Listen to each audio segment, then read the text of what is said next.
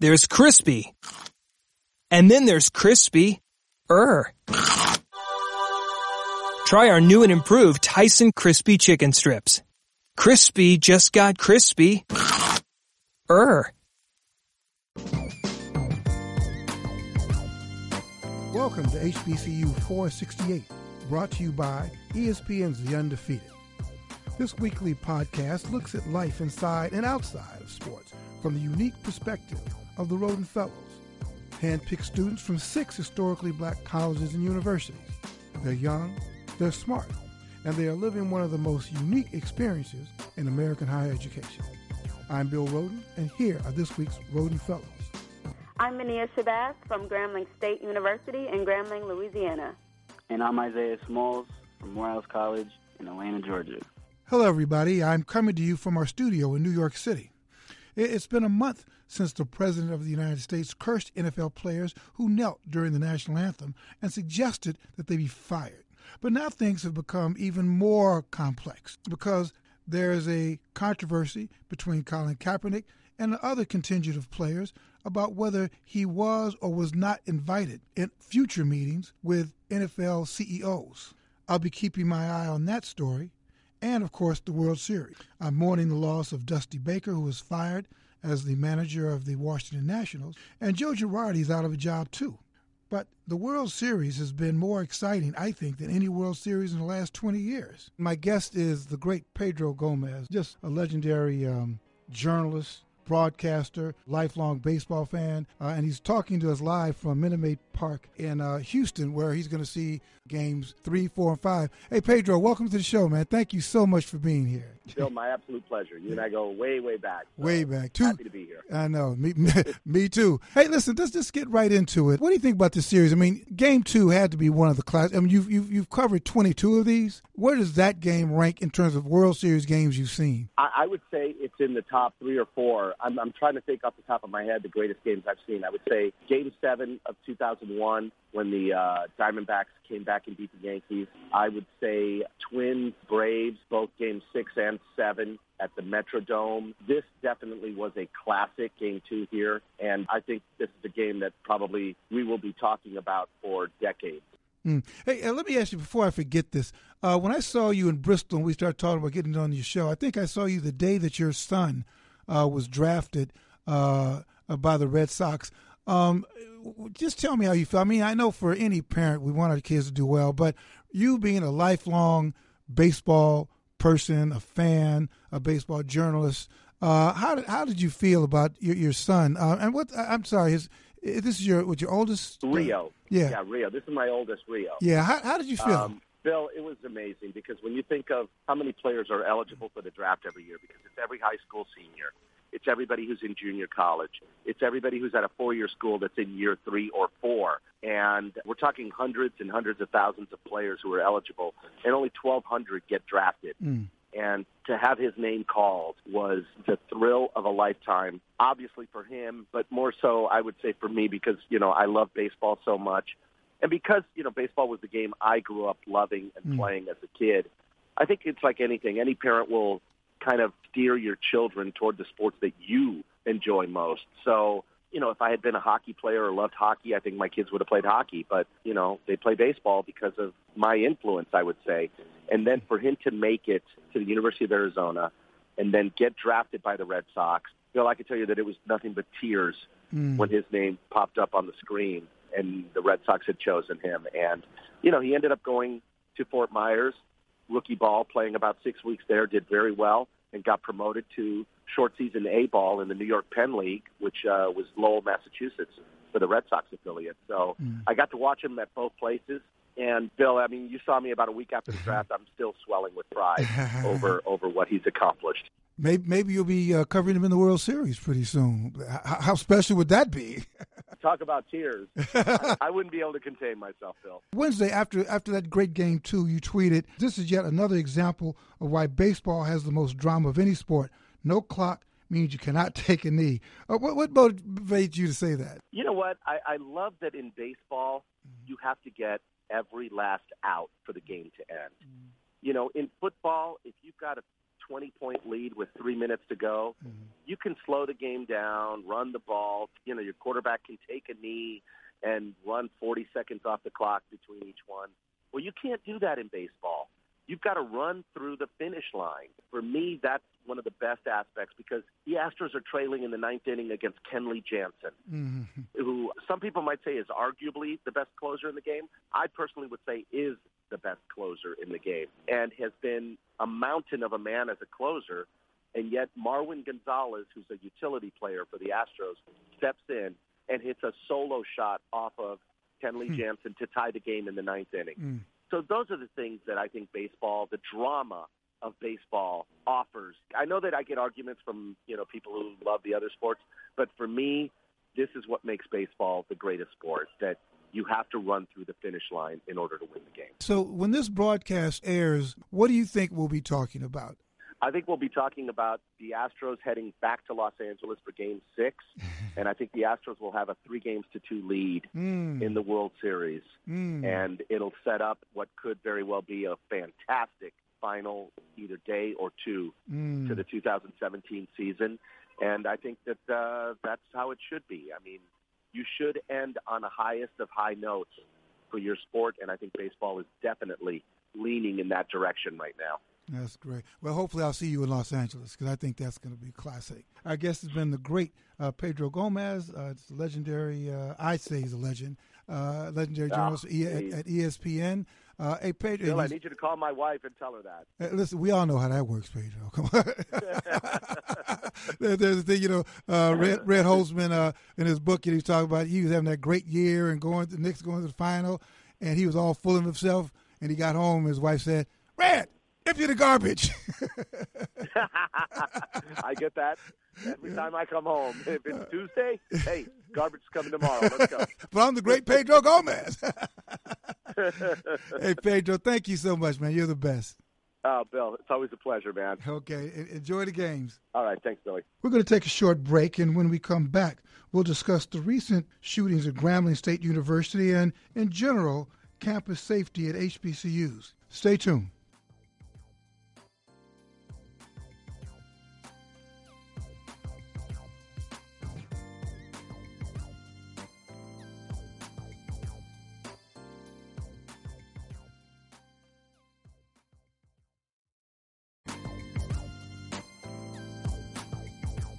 If you're just now tuning in, you're listening to HBCU 468, the Rhoden Fellows podcast. I'm Bill Rhoden, and I'm here with my co-hosts, Mania Shabazz and Isaiah Smalls. Uh, we're going to switch gears from the uh, World Series to the uh, more serious issue of campus safety. Uh, last week during Grambling's homecoming, two men in their early 20s were shot and killed. A freshman at the school, Jalen Wayne, has been arrested and charged with first degree murder. Uh, our condolences, of course, go out to everyone involved. Uh, here to help us understand the situation and what could be done to prevent incidents like this in the future is Grambling State Police Chief Howard Caviness. Welcome to the show. Well, thank you, sir. It's good to be here. Thank you for inviting me on. Absolutely, yes. And uh, again, sorry under these circumstances. When shootings like this happen on campus, what's the first thing that you and your staff do? I mean, what do you what do you tell students? Well, it's very important that we all come together as a family. This was an isolated incident. It's not like we had an active shooter of someone coming on campus just shooting people for whatever thrill they may get out of, like we've seen across the country, you know. We get with the counselors, the counselors come out. We try to let the students know that we're doing all that we can to apprehend the person or persons responsible. In this case, we actually apprehended the person responsible in less than 48 hours.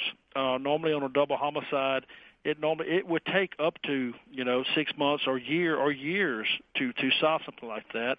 But fortunately, you know, we we had the assistance with the Lincoln Parish Sheriff's Office and and also my office, and and we were we were able to to bring this to a close fairly quickly and we couldn't have done it without the Lincoln Parish Sheriff's Office. I have to add that. Mm-hmm. And I know that uh, Mania wants to ask you a couple of questions because she actually wrote about campus safety, and she reported that violent incidents are actually rare. I, I want to know is is this changing? But before you talk about whether this is changing, uh, how, how do you assure parents that you know that this is not a reoccurring event or that this is, as you said, an isolated incident and their children are safe? I've spoken with several parents since this has happened and assured them that you know I was here for 34 hours straight when it happened. I can't leave. This is one of my kids. I'm a father first, then I'm a police chief. Kids of my own I have twin 17 year old boys, and uh, I wept out there on the scene that night because these are my kids laying out there just like it's they might not be my birth children, but I look at them as my children because I this is where I live. I live at Grambling State University. Mm. I give out my telephone number to every parent, to every class I talk to, to every organization I talk to, to have that assurance that that you're talking straight to the police chief. You got to call at 12:06 a.m. My phone stays on me 24/7. I'm always available, and uh, my officers are there in less than one minute. We are here. We are we are staffing our office as we speak. This has brought to light, you know, more staffing needs as far as the police department is concerned. And President Gallot has assured me that we will be fully staffed in the very near future. Hi, Chief Caviness. This is Isaiah Smalls from Morehouse College. As Mr. Rhoden mentioned, we all wrote stories about campus safety on our respective campuses, but what I wrote about specifically was how there was a lack of transparency in terms of our campus police. So I'm just wondering how important is establishing that personal relationship with students? It's imperative.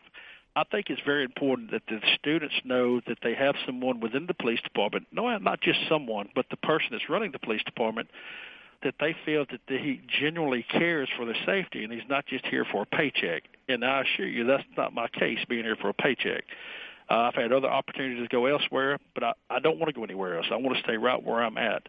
I have a radio show here also where I talk about safety here at, at the university, and I've and I've written columns. In fact, I've co-authored two books on on campus safety and how to keep from being a victim. Some critics have said that the school's open campus is was actually to blame for the shootings. What do you think about that? And do you you think Grambling may become a closed campus because of that? This was between two individuals that uh, had a beef between each other it's not like someone just came on campus just looking for someone to inflict pain or death upon. I think the open campus is something that needs to be addressed. We have talked about putting guard shacks up at the front and the back part of the campus to monitor traffic, check IDs coming in, and that type of deal.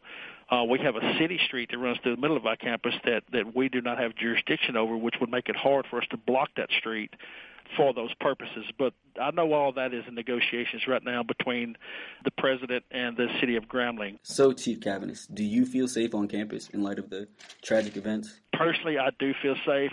I feel like we do have some defiant students on campus that don't want to see us here, and uh, we tend to get blamed for everything, whether uh, and I'm being facetious here, but you know, having a toothache to a, they can't get the car unlocked. You know, we're not to catch all and blame all of everything. Uh, we're doing the best we can with the resources we have. The night that this was called in, and when I got to the scene, I called the Lincoln Parish Sheriff's Department in because they do have more experienced personnel to come in and handle crime scenes such as this. I mean, a, a double homicide is the worst crime scene you can actually go to. So um, they were glad to work with us, and we have a really good rapport. All the universities in Louisiana call me, offering to send officers up for help during this homecoming week. And you know, we have a we have a large amount of people coming here Last year we had, uh, we think, we excess of 50,000 people came on campus. No one was injured or was reported injured. There was only one arrest, and that happened on the Sunday at the ending of the homecoming week. It was very, very successful the last two and a half years. Unfortunately, this year, you and I both know it hasn't been successful, and fortunately, we're going to do everything we can to keep that from happening again. But the, you know, the students have got to be involved also, having parties in their rooms and going to other rooms and having parties and fights we need to know about this. This time of week, we've got people coming on this campus that don't belong here, and you know, with ten, fifteen thousand people at a time, and you got six officers out there, it's hard for us to to really uh, know who belongs here and who doesn't belong here. Do you? I have a question for you, Mania. Actually, in light of these uh, troubling incidents, do you feel safe on campus? Yes, I feel safe on campus during the day. When it comes to nighttime, that's where it kind of gets a little troubling, especially when we have students that come on campus and we don't know if they go there or not after this incident, of course, you know, I do kind of feel cautious about being safe. And the only problem that I would have is when like outside students do come on campus and they kind of gather in large crowds and they're in their cars. And I don't, you know, I get nervous walking past them. But other than that, during the day, I do feel safe. But in light of this incident, it's troubling. Outside of adding police officers, Medea, do you think that there's something else that could be done? Any other measures that could be done, either whether school officials, um, students? I think that students should sign guests into their dorms, but if we can somehow get some barricades up as far as preventing people from coming on campus, also some of the gates to the dorms, they don't always work on campus, and that would be great if they do work to, you know, prevent people who do not stay in those dorms from coming in. And I didn't know I could call uh, the police, so that's a good tidbit. You know, I'd like to uh, bring in Ezekiel Payne, who's been waiting patiently in the wings. I'd like to bring uh, Ezekiel into the conversation. Ezekiel is a senior at Morehouse College, and he was actually pepper sprayed during uh, homecoming prior to a concert. Ezekiel, welcome to the show. Hey, thanks for having me. Sure. Well, how did you get pepper sprayed? Who who did it? Well, I was in the line um, trying to go into the Travis Scott concert, and there was a lot of people. We were in line, just chilling, trying to get in, and kids were like pushing and stumbling over other kids just to get in the concert. It was kind of late, so Travis Scott was about to come out. So the, it was a hostile crowd, and like the I don't know who it was, but I think it was security. They just sprayed pepper spray everybody in the in the crowd. Um, that, that was my first time ever getting pepper sprayed, so I just fell to the ground because I, I heard like you're supposed to get water, put water in your eye when you get pepper sprayed, and um, I couldn't do that, so I had to just wait 30 to 45 minutes to put water in my eye. Burning. What what what did Morehouse do um, in the aftermath? Did they find out who did it? I, I haven't heard anything about it. I told faculty and some of the security, but they just they said they don't know who did it. One security said it was a student, but I didn't believe that. Will the school do anything to prevent this kind of incident from happening in the future? I hope so. There's a lot of outsiders from the college going to the concert, so I think that was like the main problem. Uh, yeah, just to add on to what Zeke said, Travis Scott brings out a very diverse group of fans. I kind of marveled at the fact of how many people were out. Obviously, Morehouse is a HBCU, so there's of course a lot of black people, but then there is people I guess from Georgia Tech and Georgia State who were white, Asian, and, and Indian, and everybody. I was just I mar- I was just in awe, just like wow. Usually, um, the line for homecoming is extremely long. Doors open, I think, at like eight. Usually, there's a line starting at like probably around six outside, but it had started at like five, and it was down the street at five o'clock, and I was like, oh god, something something was going to happen. Mm. Chief Captain, let me ask you a question, um, a, a, larger question.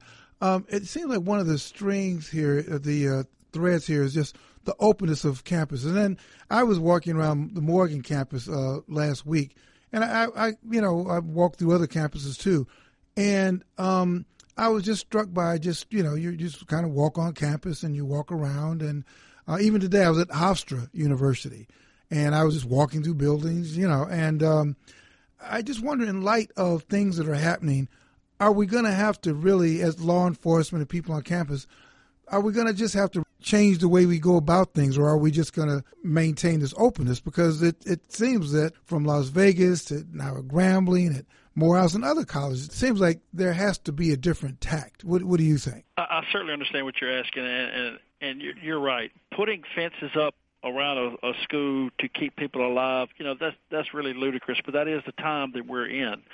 I don't want our students to feel like they're institutionalized, like in a penal institution. But nobody wants to feel that way, mm-hmm. you know. But on the other hand, you know, you have people that can just wander in into the campus like you're talking about. We have two campuses here close to us, um, within a 50 mile radius: ULM, University of Louisiana Monroe, and Louisiana Tech. They're open campuses too. They have their fair share of problems. Have they had a homicide? ULM has, and not this year, but they have in the past. And I can't I can't talk about Tech because I don't know. But there is definitely a problem there. It's going to take the administrators listening to qualified security experts to make changes to the university. If we put up a, a guardhouse on each end of this university, and there's one, you know, there's two ways in, and we got both those ways covered, and we keep those guardhouses staffed with guards and checking IDs as you come in. If you're not a student, what are you here for? And we, you know, we capture your tag, your license plate when you come in. Someone wanting to inflict pain is likely going to pick a, another place to do that instead of here. Let, let, me ask you uh, before, as we wind down uh, uh, to Isaiah and uh, Mania, what what precautions uh, will you two take as individuals? I think precautions that I would take is to definitely travel in groups just to make sure that I don't have any isolated incidents as far as, you know, robbery or, or anything of the nature.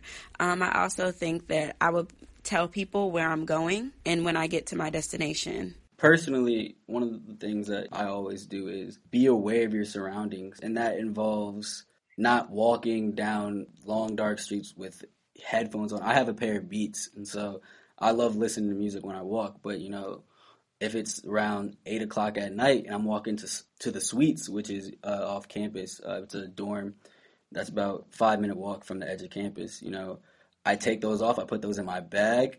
I walk. I don't. I want to say swiftly, but I mean I walk like with a purpose. Um, one of the things that my father always told me was to speak to the people that you know when you walk by them to speak to them, uh, either just saying hi or give a nod or something, because he said that they they'll be less inclined to rob you. I don't know if that's true. That's absolutely true. Your father's very yeah. smart. Yes, that's that's something that I always do. I always at least give a head nod or say, you know, what's up or how's it going. And of course, what Mania said, walking groups. Um, and then obviously text your friends like, hey, I'm leaving my house now. Uh, I'll text you when I'm outside, just so people can know where you are. Isaiah, well, I actually um, have a question for you and Ezekiel as well. Do you guys feel safe on your Morehouse College campus? Yes, I feel safe. Um, I feel like the security and the staff, we came a long way since our freshman year.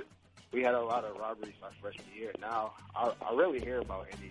So I think we, we're doing a better job at that. Personally, I do feel safe on campus the burglaries on campus have actually climbed since 2014, our freshman year. We've actually upped our security as of late because of the incidents. I think there've been nine robberies or nine incidents on campus as of uh, late, and so yeah, I, I, even in light of that, I still feel safe on campus. Hopefully, we won't have to talk about this again, but it, this is the reality. This, this, is where we are uh, in 2017. But anyway, I, would like to thank uh, you, Chief Caviness. Uh, thank you, Ezekiel, and of course, uh, uh, Mania and um, Isaiah. Thank you, guys. Thank you. Thank you. Appreciate thank it. You very okay, much. thank y'all. Bye bye. Before we close out, we'd like to leave everybody with some thoughts to consider. Jemele Hill is back on the job at ESPN after being suspended for two weeks for what the company considered improper tweets. The larger question I'd like to ask to our two Rhoden Fellows is as young aspiring journalists, what did you learn from the uh, Jemele Hill episode? Uh, Mania Shabazz of Grambling. I learned how powerful social media is um, in our society. They always talk about it in a stance of if you are applying for a job and to make sure that, you know, your social media accounts are clean, you know, but they don't really talk about after. And it just showed me how, especially while you're in your job, you need to um, maintain the message of what the company stands for or else it can um, impact your job. So it really just taught me, you know, to pay attention to my social media, especially as I go into a career. Isaiah Smalls from Morehouse, what did you learn? To piggyback off of uh, what Mia said, I learned that not everything needs to be on social media. The point of social media is for connecting. Jemele has oh, like 850,000 followers, and of course she doesn't agree with all of them. And you can see how she uh, has made a habit of you know responding to people's tweets in uh, comical ways. But sometimes, if you hold a very unpopular opinion, maybe it does not belong on social media. That's what I took away from it. There's a bunch of things that I say on a daily basis that if I would have put that on my social media, that I might be in the same position. But it really taught me to not put everything on social media. Some stuff just it just doesn't deserve to be there. Some things just need to be talked about and left in purely conversation. Well, what's clear is that uh, we're still evolving and the rules are still evolving, and I'm sure that in the next year, two years, the uh, distinction between private and public is going to be a lot clearer. At any rate, that's all the time we have right now, and we'll see you next week.